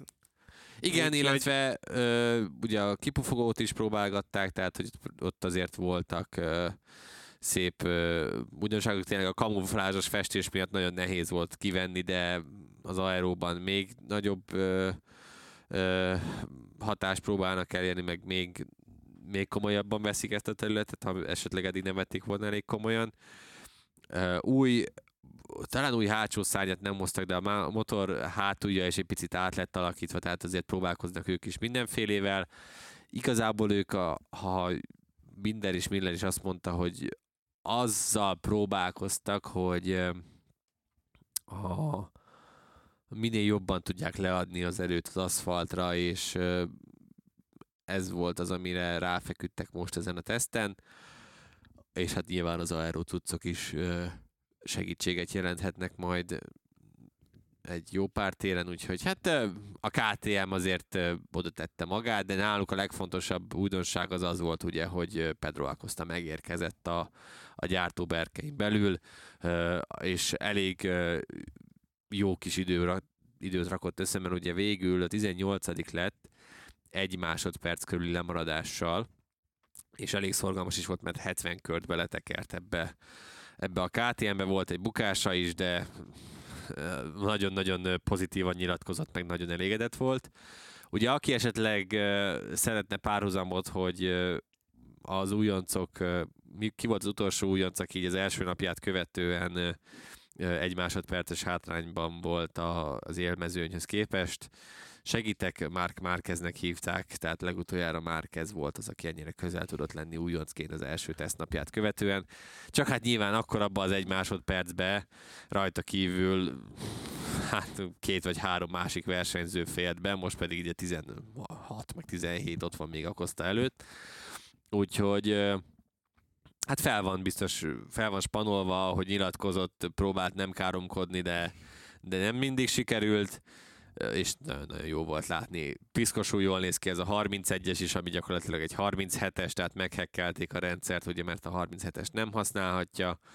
Úgyhogy hát Akosztában sok van még, úgyhogy én tőle sokat-sokat várok, és azt is kiemelte, hogy a boxban pedig mindig ott voltak a, a KTM-es emberek. Igen, ugye arról eleve beszéltünk is a közvetítésben, meg a KTM meg is ígérte, és a Gazgas is beszélt erről, hogy sokkal nagyobb lesz majd a KTM támogatottsága, illetve involváltsága ebbe az egész projektben, mint volt mondjuk az előző évben. Igen, úgyhogy ez egy tök jó dolog szerintem. Akosztály is örülhet neki, aztán majd meglátjuk, hogy hogyan kezdi az évet, de azért bíztató. Egy nap után ilyen szélben, ilyen nehéz körülmények között ez azért elég bíztató Pedro Acosta-tól. Honda hozott egy teljes egészében új motort, amit meg is kapott, hát ugye, a, hát gyakorlatilag mindenki, a aki Honda a gyártó versenyzője volt. A Honda ráadásul annyi, tehát hogy nem csak elhozták a 24-est, hanem annyi változatot próbáltak ki különböző aerócsomagokkal, különböző farokidomokkal, különböző hátsó spoilerekkel, hogy így csak követni sem lehet. Tufogók is újak voltak, Persze. abból is volt több különböző Blok, verzió. Blokkból is volt úgy, úgyhogy minden, amit akartok, és elég radikálisnak is tűnik most megint a Honda hozzáállása, és ami talán még pozitívabb, az Luca Marini. Hogy hát nem csak Marini, hanem az, hogy Joan Mir is úgy nyilatkozott, hogy nagyon elégedett, és hogy szerinte sikerült egy jó irányt megtalálni nagyon-nagyon jól nézett ki ez a Honda. Volt ugye a... Otthon vettem csak észre, amikor közvetítettük, annyira nem tűnt fel, hogy ugye volt az a hátsó szárny, ami konkrétan beletakart a, a kamerába. Igen. A, a, hogy mozgott? A, igen. És hogy szerintem abban van egy ilyen mm, nem, nem aktív aerónak szokták ezt mondani, hanem segíts Dácia, amikor tudod a, minél több levegő megy rá, úgy deformálódik a, a szárny. Ugye ebből volt, botrány, ebből volt ugye botrány most a Forma 1-ben, hogy nem volt, vagy túl rugalmasak voltak egy-két esetben, adott esetben szárnyak, és ugye erre jobban elkezdtek figyelni az idei évben, de hogy mindegy, úgy deformálódik, hogy minthogyha egy ilyen majd nem DRS lenne, tehát hogy a, ahogy nő a sebesség egyre jobban, egyre laposabb igen, lesz. egyre jobban nyílik szét az a kis hézagot, tehát hogy nagyon érdekes volt, hogy ez vég, tényleg így van-e, az még azért majd át kell nyálaznom, meg nekem is meg kell néznem. Én, én néztem, csak hogy egy kicsit beleszóljak ebbe. Igen. Tehát uh, én úgy láttam, mert ugye nem hiába mutatta a Dorna, mert ugye egy kicsit hülyéskedtünk azzal kapcsolatban, úgyse látunk semmit, át kell pozícionálni a kamerát, meg ezek a szövegelések ugye mentek. De... Van átpozícionált kamera, de arról inkább ne beszéljünk a teszt végéről. Mert... Jó, oké, engedjük el. Ez már nem csak most. Az a, az a hátkamera az valami egészen rémes, és semmi használ... hozzáadott értéke nincsen. Igen, mert a hátkamerának akkor volt értelme, amikor mennek mögötte. Tudom, de hogy pont ezért nem volt különösebben Igen. indokolt. Jó, mindegy. A lényeg az, hogy én figyeltem azért ezt a szárnyat, hogy ez tényleg hogy mozog. Én szerintem egy kicsit túlságosan is mozgott az a szárny. Tehát, hogy nagyon-nagyon sokszor ilyen, amikor gyorsított ki Mir, akkor látszottak azok a mikrorezgések, ami szerintem annyira nem hatékony.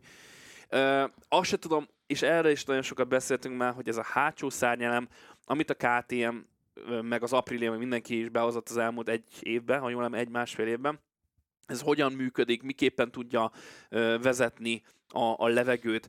Ha és amennyiben tényleg erre megy ki, mert ugye két vagy három elemből is állt ez a hátsó szárny, két ilyen kis középső volt a nagy burkon belül, két kisebb szárnyacska, és azok folyamatosan rezegtek. Tehát ahogy gyorsított ki, megállás nélkül, így rezget.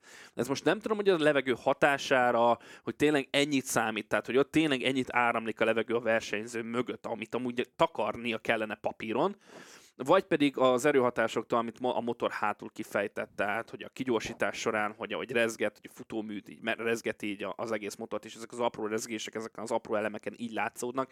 Ezt nem tudom. De hogyha tényleg úgy működik, hogy egy kicsit lelapul, mert látszott, hogy az elsőben kicsit, mint hogyha lelapulna, a féktávon meg visszajön, és ez segíti a, a, a, a motor stabilitását, akkor az valami kegyetlen. Ugye a KTM is ráment, meg nagyon sok gyártó is ráment arra, hogy most a hasánál az autónak, vagy autónak már hülyeség beszél, a, a motornak, hát igen, ugye mert az autóversenyzésből ered ez az egész ground effect hatásnak a, a, a kitapogatása most a motorokon, itt a MotoGP-ben. És ugye ezt elkezdte a KTM, most elkezdték ezt a hátsó szárnyelemet, lehet, hogy működik, mert nem hiába használta amúgy ezt a KTM jóformán az egész év során. Hogy az ő stabilitásokat, az ő kanyarsebesség, a, kő, a kanyar, középtá, kanyar középsebességüket, a féktávjukat le tudják ezzel redukálni. Ez, ez lehet, hogy rengeteget segít a stabilitásban, és ezt próbálják most kiaknázni a Honda-nál. Nekik, ahogy mondtad, amúgy tényleg egy radikális változáson kell átesniük ahhoz, hogy ebből valami legyen. Ebből az egész projektből. Én, én, én úgy vettem észre, de ez csak egy teszt. Az, hogy Luca Marini ott van a top 10 belül, annak a legvégén. Megvette Mirt, és uh, 1.30-on belül kört tud produkálni. Szerintem ez egy jó lépés előre felé. Az, hogy ezt hogyan tudják a téli időszakban, amit, uh, segítsetek, az Apriliának a, a az egyik feje sem mondott el, szinte azt hiszem Krafarnak a, a közvetítés Bonora. alatt. Ő mondta, hogy, hogy nem, lesz, nem lesz náluk ilyen, hogy téli szünet. Tehát amikor azt hiszi valaki, hogy itt véget ért ezzel az egész idény, az ne. Hát a gyárban nincs vége. A gyárban nyilván. nincs vége. Tehát ott náluk lesz egy karácsonyi ö, otthon lét, de amúgy minden tetves Hova futunk ki ezzel az éve, Dácik, én elvesztettem a fonalat. Ezt már én is elfelejtettem, hogy, Tehát, hogy honnan indultunk. Az, hogy a Hondának is, Jó, de most már ápriliáról de, de, beszélünk. de, de azért, hogy ők se... Ne, ne, ne, figyelj rám. Tehát, hogy ők is... Próbálok, Ja, de a baszki. hátsó szártól indultunk el, Na, de az a lényeg, mozog. hogy a- a Igen, mozog Hondának- vagy nem? Nem. Az a Na. lényeg, hogy, hogy a Hondának is rengeteget kell ebben még beleölnie, és a téli időszakban rengeteget kell dolgoznia, hogy utána tényleg versenyképesen tudjanak tavasszal visszajönni.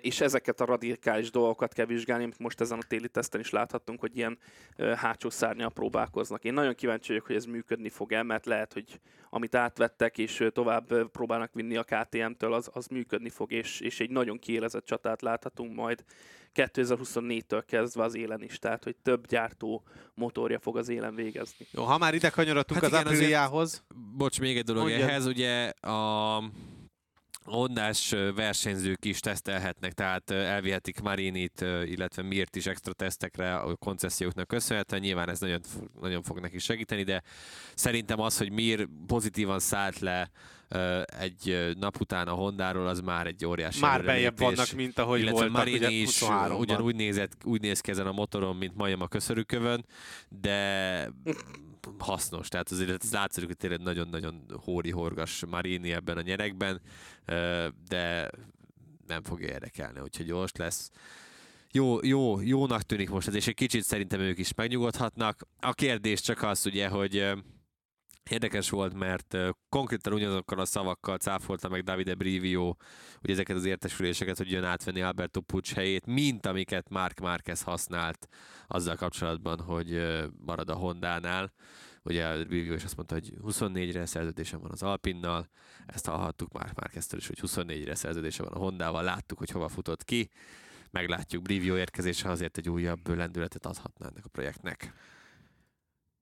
Koncesziós csapattal, illetve gyártóval, vagy a Dávid által megszerőztetett Apriliával folytassuk. Szerintem inkább javázom az Apriliát. Igen, azok nagyon- úgyse hoztak semmit, Nagy- ami radikális lett volna. Ugye a 23-as motorra pakolgattak fel az apriliások egyébként 24-es alkatrészeket, új lengőkart, illetve elektronikai változtatásokat, és akkor a Yamaha, amely hát egy picit fejlesztett motort hozott, egy úgymond Mizánói 1.1-et, de ami inkább látványos volt, az tényleg az a rengeteg különböző aerodinamikai fejlesztés, amivel kapcsolatban egyébként Quartararo is azt mondta, hogy egy jó irány, de hát még így is rettenetesen nagy a lemaradás. Hát de nem baj, mert végre legalább nem kapásból évből mondta azt, hogy a, aznak se kell, vegyétek le, menjünk a három vagy négy évessel is, úgyhogy ö, ö, szerintem ez egy tök jó dolog, hogy ö, hogy végre nem élből azt mondja valamire Quartararo, hogy neki ez nem tetszik, meg hogy szerinte ez így, ahogy van kaki. Figyelj, tök jól nézett ki a Yamaha ezekkel az újításokkal, olyan volt tényleg most már az a motor is, mint Igen, és úgy egy- nézett ki, legalábbis nekem az volt az első tapasztalatom, vagy gondolatom, amikor ránéztem, hogy ez nem egy ilyen összetákolt valami, hogy basszunk fel rá három szárnyat előre, hátulra, középre, hanem tényleg ez ki van gondolva. Hát nem a, olyan szempontból összetákolt, hogy mindenhonnan le van lopva Jó, de hogy legalább kicsit. volt benne koncepció, hogy mit, hova, miért. Van, van benne ránézésre több koncepció, igen, mint az eddigiekben. És lehet, hogy ezért is működik. Ugye Rinsz is azt mondta, hogy kérdezték tőle, hogy hogyan érzi magát, mondta, hogy szerinte nyilván keveset ment, de hogy jó alap lehet, főleg ez az új Aero csomag neki egyébként kifejezetten tetszett.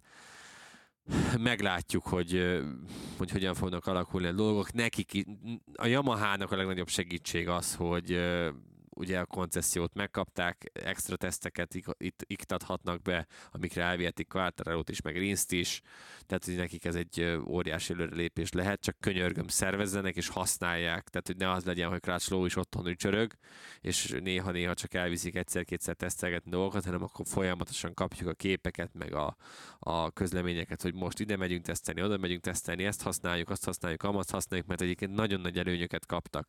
Tehát az, hogy a blokkhoz hozzányúlhatnak, az, hogy ö, ők, Mehetnek a rendes versenyzők, mehetnek szerintem az a- is egy óriási extra. igen, illetve, hogy mm, kétszer változtathatnak aerocsomagot is, tehát, hogy Az mondjuk rohadt tömény, töménytelen mennyiségű tesztprogramot ö, futtathatnak, gyakorlatilag annyi tesztabroncsuk van, mint senki másnak, tehát hogy ezeket Kb. akkor használ, igen, ezeket akkor legyenek szívesek használni is, és próbálják meg felzárkóztatni minél jobban ezt a Yamahát.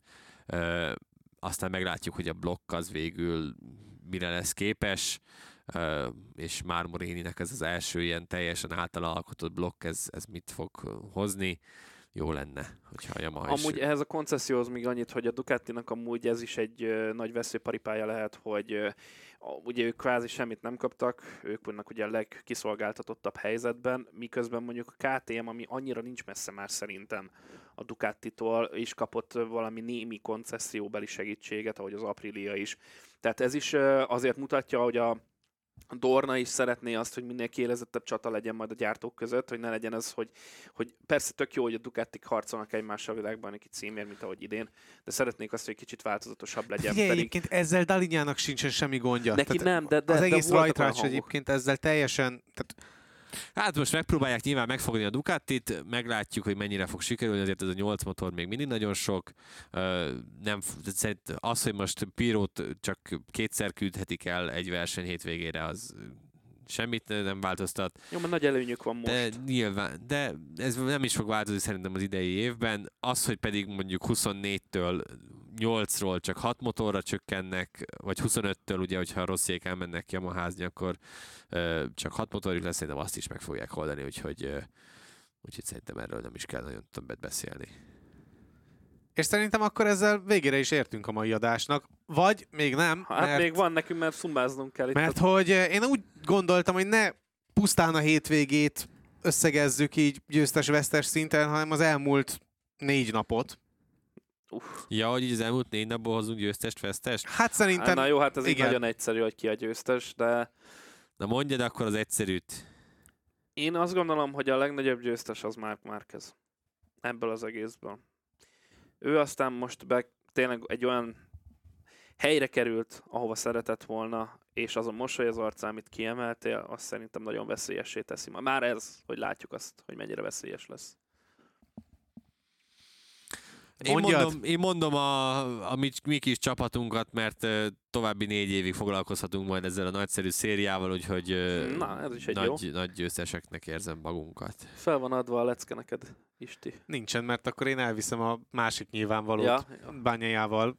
Nem feltétlenül őt hoztam volna alapvetően, mert én arra számítottam, hogy Gergő hozza majd őt, de így akkor viszont Bányai a hétvége, meg úgy összességében az év nyertese is. Hát ez ennyi egy evidens természetesen. Na, ki az, aki nem rakja ki az ablakba az elmúlt napokat?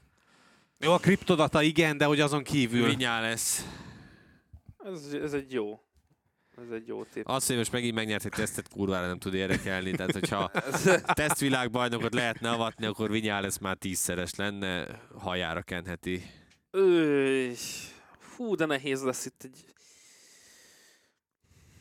Ó, hát azért szerintem az Apriliát összességében ide lehet hozni. Hát az az a baj, hogy igen, hogy az Aprili elviszi itt a sót, Mert mert, hogy- tehát, mert ugye Alex Espargaro sérülés miatt nem tudott menni a tesztensre, mennyi egy pár kört, mert négy öt keveset ment, Keveset, délelőtt kicsekkolt már. Igen, mondta, hogy megy már Barcelona, barcelonai kórházban volt, amikor még zajlott a teszt délután kb. Szóval ennyire kicsekkolt ebből a történetből.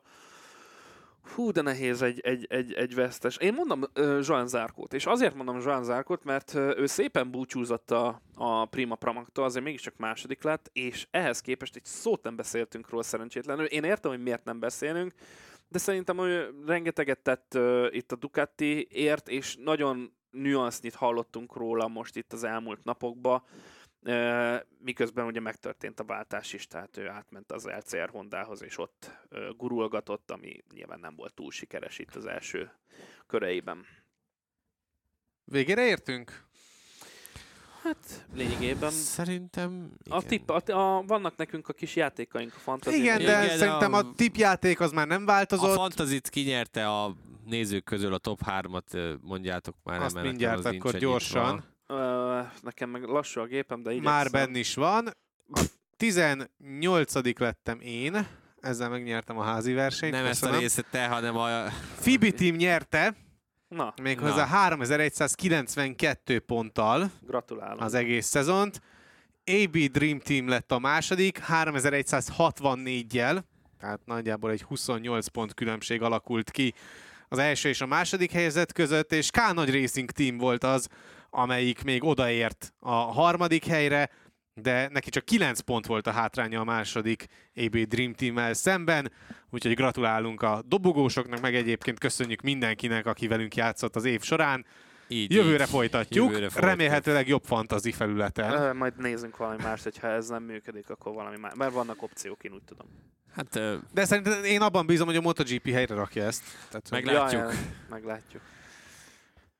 Mára viszont akkor ennyi volt a Pitlane. Köszi a figyelmet. Infokért, MotoGP-s cikkekért kövessétek továbbra is a Network 4 felületeit, a webet, a Twittert, illetve a Facebook oldalát. Iratkozzatok fel a Network 4 csatornáira azokon a felületeken, amiken hallgattok minket, legyen a Spotify, Soundcloud vagy éppen Apple Podcast, illetve ha értékelitek és hozzászóltak az adásokhoz, azt is külön megköszönjük, illetve kövessetek minket Twitteren, engem a Kerekistin, Dávidot az Ulvar Kreatoron, Gergőt pedig a Demeter Gergely három felhasználó név alatt. Azt tudjuk ígérni, hogy nem ez az utolsó adásunk a szezonban, de hogy mikor, milyen témával jövünk, azt majd jó részt az élet fogja írni. Igen, Mára igyeksz- minden esetre köszönjük a figyelmet, sziasztok! igyekszünk mindenfélét hozni. Moto3-at, Moto2-t, Superbike-ot. Superbike-ot akár. Igen. Amit csak Úgyhogy- lehet, megpróbálunk. Úgyhogy ennyi. Sziasztok! Sziasztok!